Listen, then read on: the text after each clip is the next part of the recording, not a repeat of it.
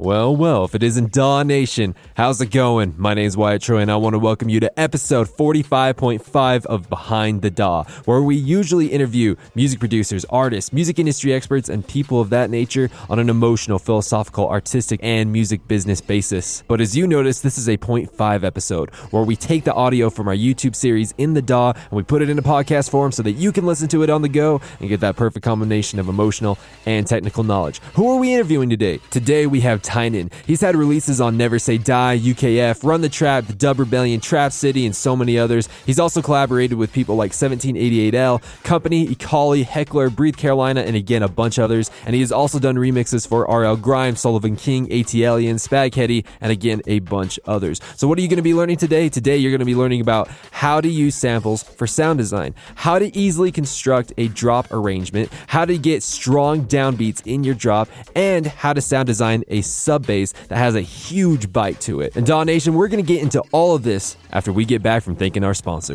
DAW Nation, imagine if you could join the live streams with the producers, artists, and music industry experts that we have on the show.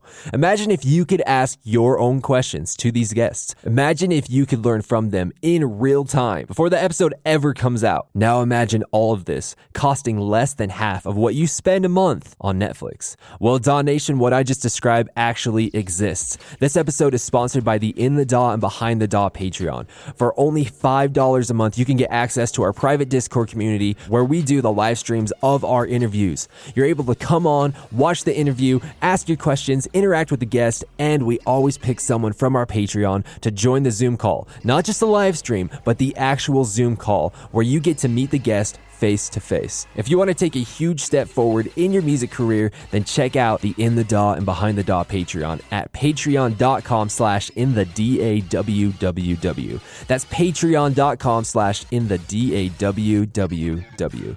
There's also links in the description for the Patreon. If you have any questions about this, you can email me at wyatt@behindthedaw.net, or you can DM me on Facebook or Instagram. But DAW Nation, let's get into this week's interview.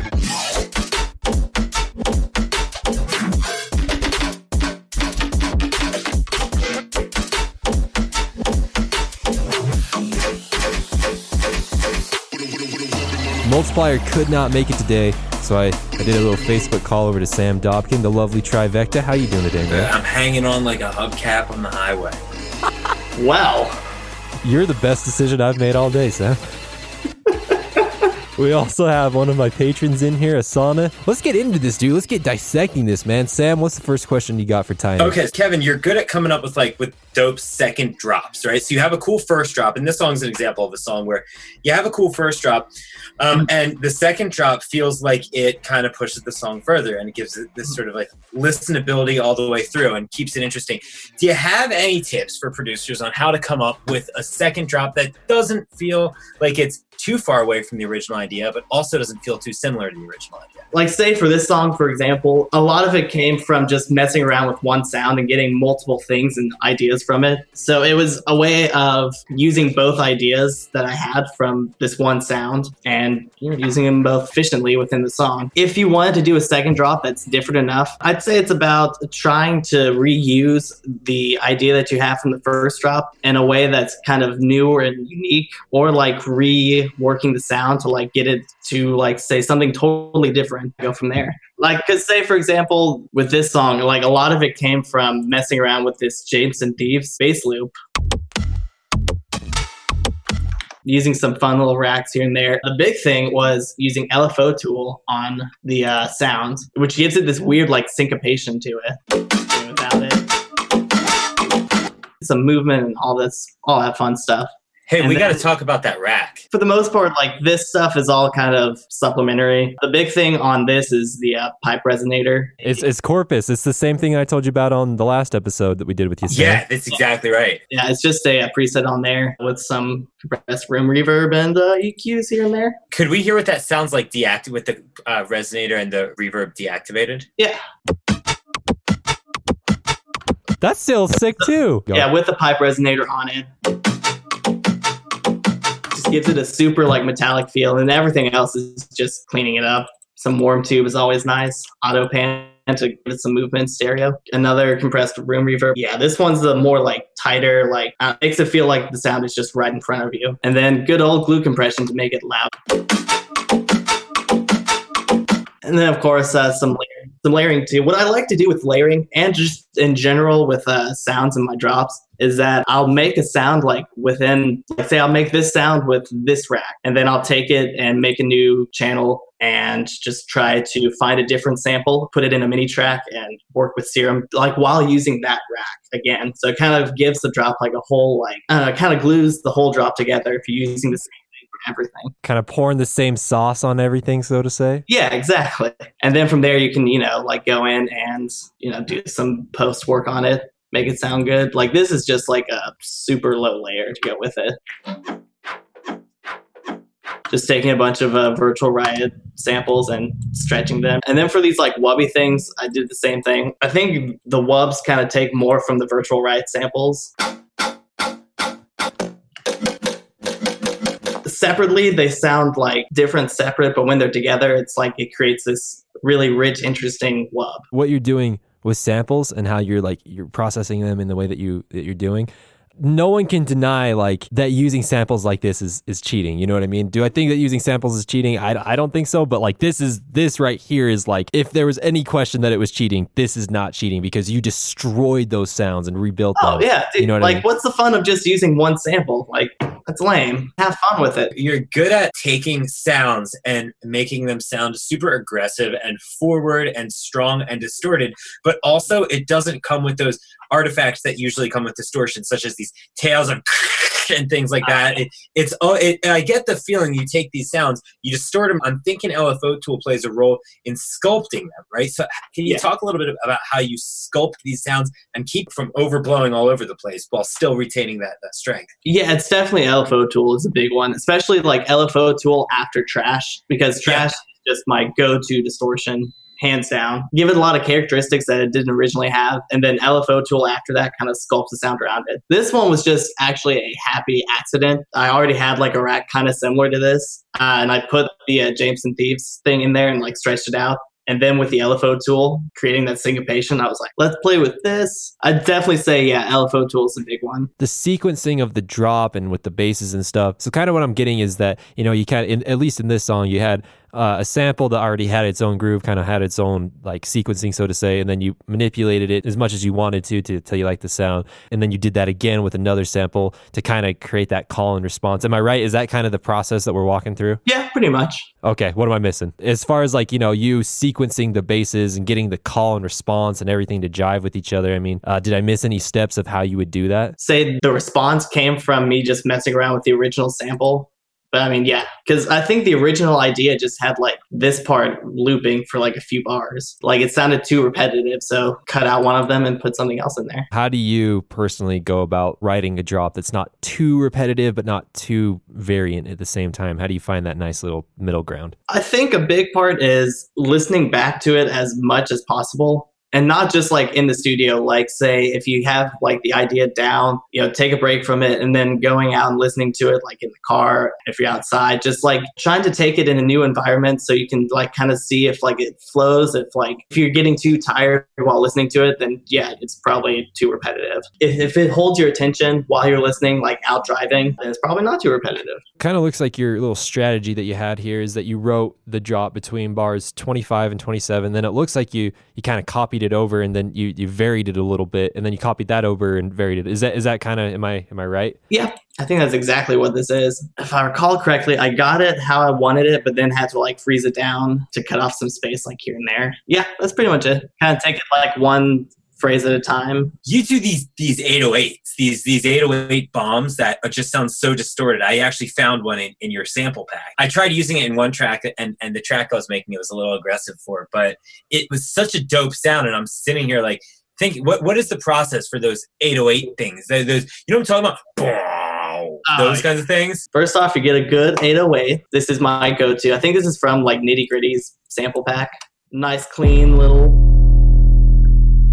few different ways you could go about it, like certain racks that I have like from past songs that I've kind of reused and whatnot. The big thing though that I like to do is like to bring up this plugin called Defacer, which just If you distort it in low pass, it's really great for like boosting the harmonics right above sub note. It just, you know, beefs it up a little bit. And then erosion, wide. Oh, I've heard that little noise on the top. Is that what that is? Yeah, erosion's definitely like... No, I had no idea erosion was that dope. All about that wide noise, just cranking it. You know, you can do up high, mid, really done low. But can you play that for us with Defacer off and erosion on?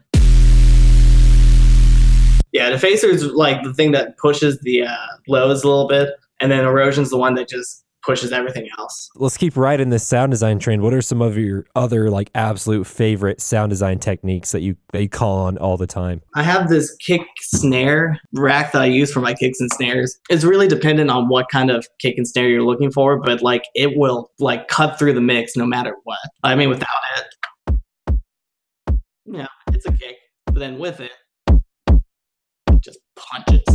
It's especially great for snares. And then with it, it's especially evident like in the whole mix, because turn it off so you can like hear it without this on it. I mean, because there's different ways that you can like push these like snares and everything, but this is just the way I like to do it.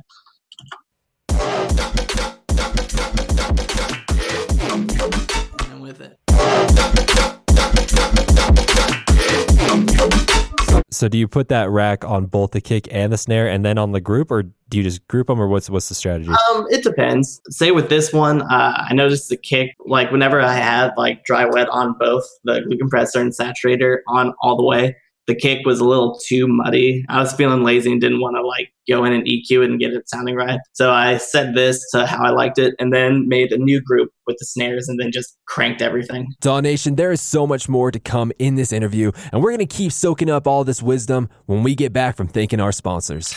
DAW Nation, if you struggle with any of the intricacies of electronic music production, you know, things like composing a melody, sound design, arrangement, sequencing, or even just fully understanding how to utilize your DAW to properly translate the story and feelings that you feel inside of your heart and mind. If this is you, then I would highly encourage you to consider taking a private lesson from inthedaw.net. The rates are extremely affordable, the scheduling is insanely flexible, and the knowledge that you gain in these lessons is so personal and so deep that it's honestly priceless. These lessons are all done through a Zoom call, so you can be anywhere in the entire world. In fact, you don't even have to turn your camera on if you don't want to. All you have to do is show up, ask your questions, and you get my personal guarantee that the private lesson will not end until we answer all of the questions that you bring to the table. If this sounds like something you need to really help progress on your musical journey, then head over to inthedaw.net and click on the private lessons tab. There is also a link in the description that will take you to the private lessons page. But again, that is the private lessons tab on inthedaw.net.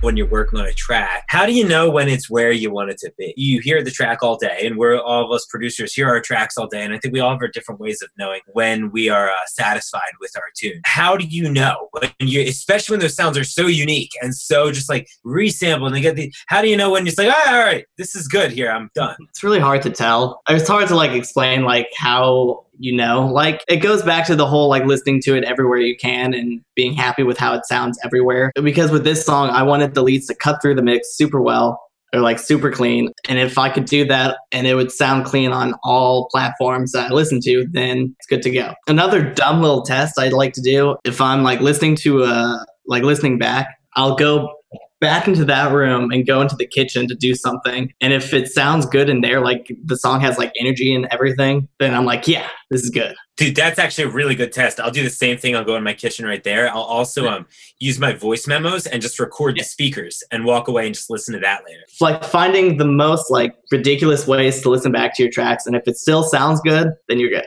Your sound design stands out when you first listen. When you first listen to a lot of your tracks, it's like, okay, wow, this sound design, it has the wow factor. I think a lot of what makes the tracks feel satisfying subconsciously is the strength of the rhythmic patterns in the drop. The rhythms are always, they're always steady, they're always strong, and they always give you what you want. What is your approach to coming up with your rhythmic pattern? Do you have any rules of thumb for how you generally like to make sure your rhythms, do you, for example, do you like to keep steady, you know, eighths or quarters, depending how you say it, or do you like to make sure that with the snare you have certain sounds? How do you think of that? I think it goes back to messing with the original like sound of like, say, like if I'm experimenting with a sound or like just messing with the sample, kind of hearing the sample by itself and thinking like, what would work around this? Like say for this one, you know, I could hear like that doing just strict like kick on the one and snare on the three would just, it would get a little too repetitive. So like trying to find something that would complement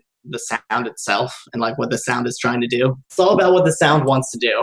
You make the sound and then you find out what the sound wants to do. Got a music business tip for you guys. Do you guys know what the most popular social media is right now? Instagram? By far, without a shadow of a doubt. But what's really, really cool that literally no one is tapping into right now, let's say that collab is coming out with you and Seven Lions and Wooly. What you can do to promote that track a lot is so you can release it on the day, but then on the day that you release it, you can go live and you can invite both Jeff and Wooly on there. So it's like a combined live inside of Instagram itself. So it's not only going to push it to your fan base, but to Jeff's fan base and to Wooly's fan base all at once. And then you're going to get cross promotion between all that because it's going to be live for 24 hours. So people are going to be following you from Jeff's thing and from Wooly's thing. Your fans are going to be following them. And now I've got my quotient of learning something new every time I talk to you. But how about for your main drop sound, the rhythm of those sounds in particular? It's always pretty straightforward and satisfying and not trying to do too much, right? You have these crazy sounds, but at the end of the day, you're looking back and it's going to go, duh, duh, duh, duh, duh, duh. Duh, duh, duh. Is that conscious, or do you think you just kind of mess until it feels like, okay, this just flows right? Getting it not only to like flow in a way that you think is correct, but also like, again, complimenting the sound. Like, does it sound like it wants to do like the ba ba ba ba ba ba, or does it sound like it wants to do ba ba ba? It's also experimenting with those kind of rhythms as well, just to see like what fits best. How about downbeats? You have a strong downbeat. Do you think about that a lot? Do you think about that, making a downbeat that grabs people? Say an initial hit of the drop or whatever. Yep. That's something I struggle with a lot. Just like finding something that's like, I don't know, fits the vibe of the drop and is kind of ear catching is a big thing. I don't know. Usually I'll just do like some distorted noise just to catch people's attention. This was just like super metallic. Like it had all the things from the previous leads. But it's just something that's, I guess, really noisy because a lot of the times my drops are like, I guess, a little more spaced out. Or even if I'm doing a dubstep song, I'll have like a really strong one and then like a break on the upbeat and then go back into it. I like to do really aggressive first hits and then finding where the break needs to happen for the lead to come in. It's always a big thing for me. That's exactly what I was getting at, that type of answer. Because I remember talking to Adam about this, Wooly, obviously, and he was saying something about making sure, one thing he was saying was having certain sounds that are sort of the same on your snare. So like doing that sound, you just try, right? And things like you just said about, okay, knowing where to find where the space should be. That's good stuff right there, yeah. What are some of your unique ways that you use to kind of create those interesting rhythms that you had? You know, you're doing some of the stretching here, you're using the LFO tool. I mean, what else do you do to kind of get that groovy rhythm going? Say if I'm working out a MIDI, it'll just be about like playing around with the MIDI rhythm itself and obviously just playing around with that. Again, like trial and error, what would happen if I just had like a kick and then that, and then move everything over, or if like move this here, maybe wait a few bars. For me, it's just playing around with everything to see like what will flow the best. Here's a suggestion for you. So using the groove pool to evoke really interesting rhythms and swings. Have you ever done that very much? I used to do that a lot whenever I made house music, using the swing on like certain samples and whatnot. Especially for like if I was lazy and wanted to do like a hi-hat loop. I definitely haven't messed around with like a lot of the like crazier grooves on there. Just try something really, really interesting. You could bring in like, let's say a Trivecta song, you bring in one of Sam's songs and you cut out a part of his drop and you right click it and you say extract groove. And because it's a full song with really, you know, like interesting everything going on, you can create an entire groove out of that and then put that on a bass sound. You see what I'm saying? See where I'm going with this? You can do it not only with MIDI, you can do it with audio too. You see what I'm saying? I like this. All right. I'm trying to think of another song that like at least sound design wise. Yeah, I could tell you. It's a real aggressive one where the drop, it's like a boom, boom, boom, boom, boom, boom. You know what I'm talking about? That's a fun one. That's a banger. I feel like Wyatt's gonna like do some animations when I do. Of course. Because if it's the one I think of, is it called Stigmata? Oh. Like, Sam, I just want you to know that I really look forward to like learning from you, Sam. But what I really look forward to is your renditions of sound.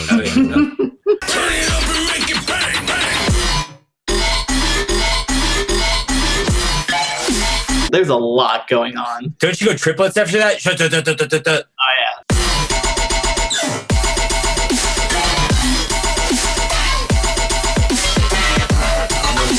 I have to get this out. That sound like you enslaved a transformer to make you cakes every day for the rest of its life. Amazing. Okay. And then it got sick and fed up of me telling it what to do and then rebelled against me. It's like it yelling at you like, no, I won't make you cakes anymore. Hey, I want to point something out about that track really cool. Because the producer tip for producers, what he just did there, it's dope, is in the first part of the drop in like the late 40s, as far as bar lines, like 47, 48 or somewhere around there, maybe a little before that, you tease the triplets real fast. I think it might be right there. I'm seeing a pattern though. I'm seeing the Isotope Trash 2 followed by the LFO Tool followed by an insane rack, right? Oh yeah. Let's see. Yeah. So I think the main components of this are Trash, LFO Tool, and then the Serum effects. Because this was around the time that I found out about Serum effects and also finding out that you could like say load any preset and it'll have like the effect track on it. So I used something.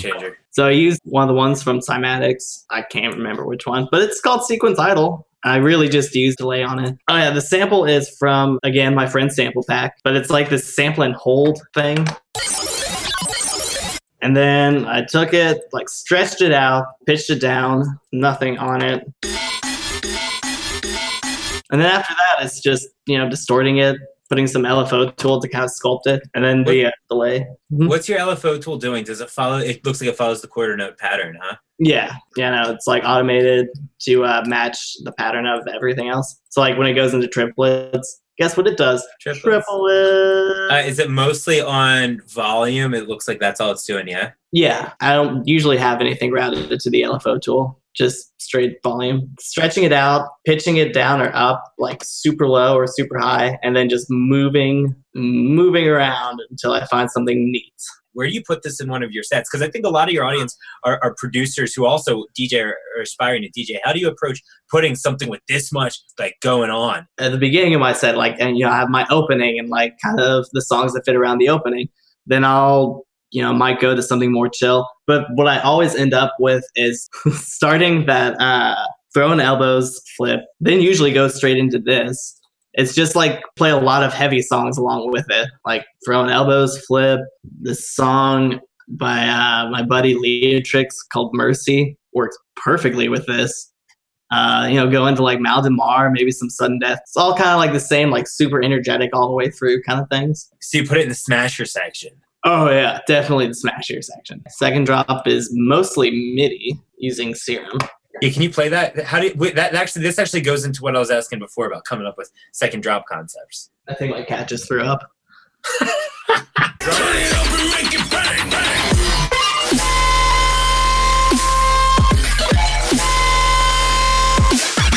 It's that like held note thing, right? Yeah. That's dope. What is it? I want it. Preset from Cymatics. It's from the Jaws pack. This thing is stupid powerful because I think the original one is like just some super like spacey Jaws like wub. But if you extend the LFO like all the way and like have it a hell note, and then you just the FM.